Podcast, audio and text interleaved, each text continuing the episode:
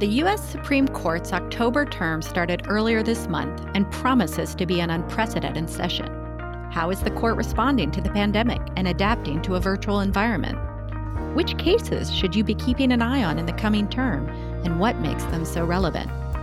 I'm Amy Kottman, and you're listening to Baker Hosts. On today's episode, we will highlight Supreme Court cases and trends, and the most important things to note for the upcoming term with our guest, Kyle Cutts. Kyle is a litigator in Baker Hostetler's commercial litigation and appellate groups, and hosts the firm's annual Supreme Court Update program. Welcome to the show, Kyle. Thanks so much for having me. Kyle, obviously a lot has happened this year that impacted the court. What are your big takeaways from the October 2019 term? It was a fascinating term. From a jurisprudence standpoint, I think the big takeaway from this term was that, for at least this year, it was truly Chief Justice Roberts' court. He was in the majority in nearly every decision the court issued. He dissented only twice, and he sat at the ideological center of the court. He joined his colleagues on the right often to create strong conservative majorities, and yet he pulled the court leftward in some very unexpected ways. At that center of the court, he could influence the court greatly and exercise significant sway. Now, I think the interesting thing to keep an eye out going forward is whether this sway will last. As most listeners will know, we're right in the middle of the confirmation process for Judge Amy Coney Barrett of the Seventh Circuit. It's widely expected by both the administration and other commentators that a Justice Barrett would pull the court rightward. If that's true, and she provides a reliable fifth vote for a conservative majority, the chief will lose some of his influence at the center of the court. He may find himself writing separately or writing more dissents. We're experiencing an unprecedented time amid the pandemic. Could you give us a little historical context or even trivia? I mean, has the court ever experienced such a disruption in history? Yeah, it's an interesting question. The court canceled oral argument this year in March and April. Now, it's not the first time that the court has canceled oral argument in the past in response to a pandemic. It did so in 1918 due to the influenza outbreak at the time. And it also canceled arguments back in the late 1700s in response to outbreaks of yellow fever. Interestingly, when the court announced it was canceling oral arguments this term, it cited those precedents as if to say, we've been here before, we've done this before, and we will be back. And sure enough, they were. What measures has the court adopted in the wake of working remotely? Do you think they're effective? So like nearly everything else, the court has needed to adapt to the current environment. And all things considered, I think they've been very successful with where they've landed. As I mentioned, the court canceled oral arguments in March and April of this year. They began arguments back up again in May, but this time they did it telephonically. And that's a first for the court. Another first for the court, they began allowing people to listen into those oral arguments live.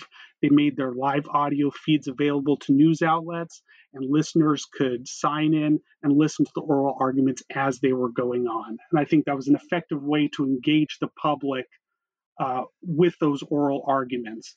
Because the arguments were being conducted telephonically, the court also needed to change how those oral arguments played out.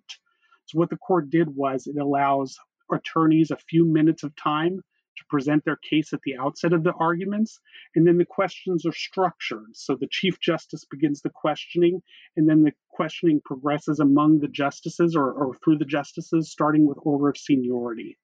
And so I think this has been a very effective way to conduct oral argument. It does seem to make oral argument a little longer, and the oral argument loses some of the electricity that it has live, I think, with the justices interrupting one another or piggybacking off of questions.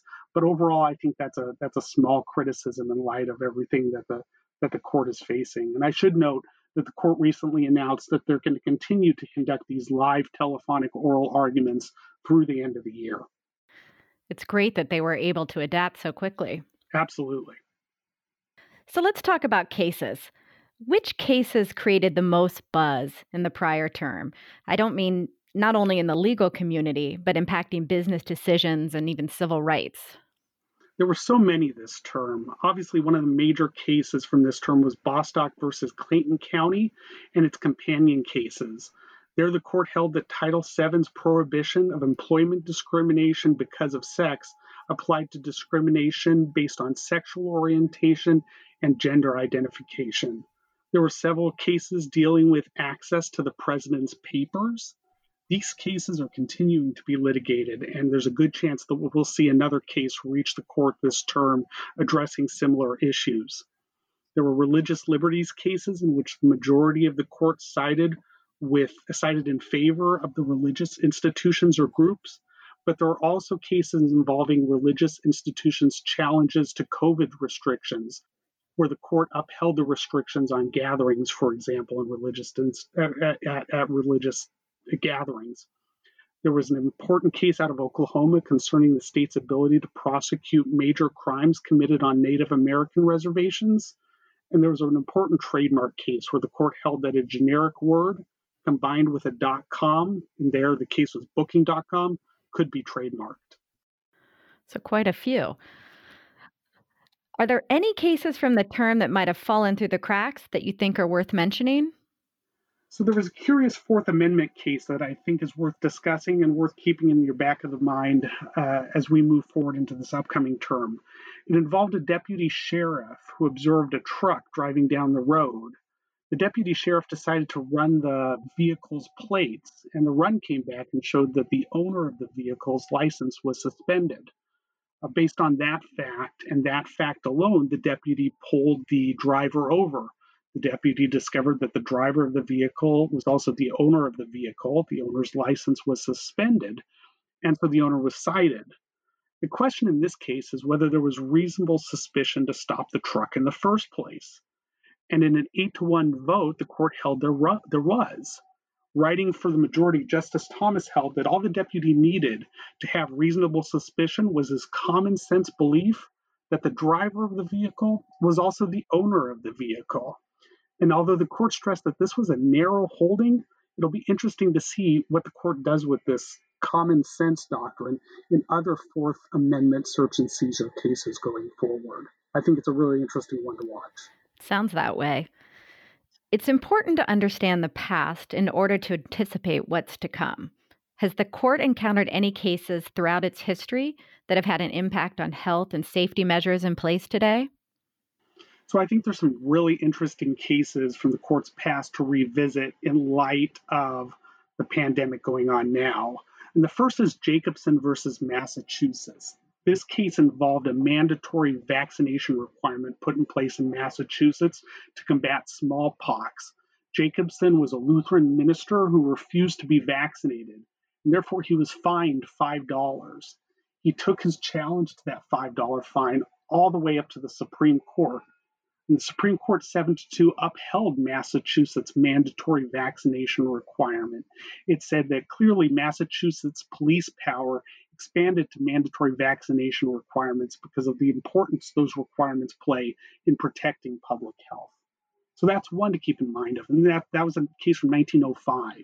The second case is from 1941. And it's Edwards versus California. And this case involved a law out of California at the time that made it illegal to bring indigent people, people with no money, into the state. And the facts are pretty interesting. It involved a Mr. Edwards, who was a California resident, and his wife asked Mr. Edwards to travel to Texas and bring her brother into California.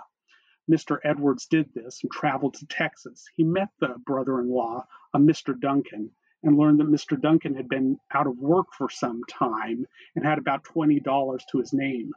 Together, they traveled back to California, and by the time they got there, the $20 was about spent, and it took Mr. Duncan a while to find work in California. Somehow, the authorities got wind of this, and Mr. Edwards was tried under this law that made it illegal to bring indigent people into the state. When Mr. Edwards challenged this law, California defended it on the grounds that the law was necessary to protect the public health. But the Supreme Court disagreed and said the police power of the state was not so broad as to prevent people or certain people from coming into the state, effectively picking and choosing who comes in. It struck down that California law. So those are two cases from the court's past that I think are going to be revisited more and more as issues related to the pandemic are litigated in both state and federal courts. Kyle, let's shift to the current term. Can you tell me the top few cases you'll be following and why? First and foremost, like much of the country, I'll be watching what the court does with the latest challenge to the Affordable Care Act. That is set to be argued before the court next month. The court will determine, among other things, whether a portion of the law is unconstitutional, and if it makes that determination, whether that unconstitutional portion of the law can be severed from the remainder. There were an interesting set of personal jurisdiction cases that were argued before the court last week as well. The court will decide there whether or not an automobile manufactured can be hauled into a state based on general contacts with the state, even if those contacts didn't necessarily lead to the specific injury suffered that is the subject of the lawsuit. So it's an interesting personal jurisdiction case that the court is taking up. Are there any others? There's an interesting immigration case that the court recently granted cert on involving the credibility of the applicant that I'll be watching. And this is, in many respects, cert grant season. So there's a lot of activity by the court right now, not only hearing oral arguments, but also granting cert for cases for this coming term. I watch this closely because I give a yearly presentation on the term and the review in the upcoming term. So in order to keep a pace with that, it's a busy time for court watching right now. Thank you, Kyle. This has been a great summary. I've really appreciated it. Thank you so much. If you have any questions for Kyle, his contact information is in the show notes. As always, thanks for listening to Baker Hosts.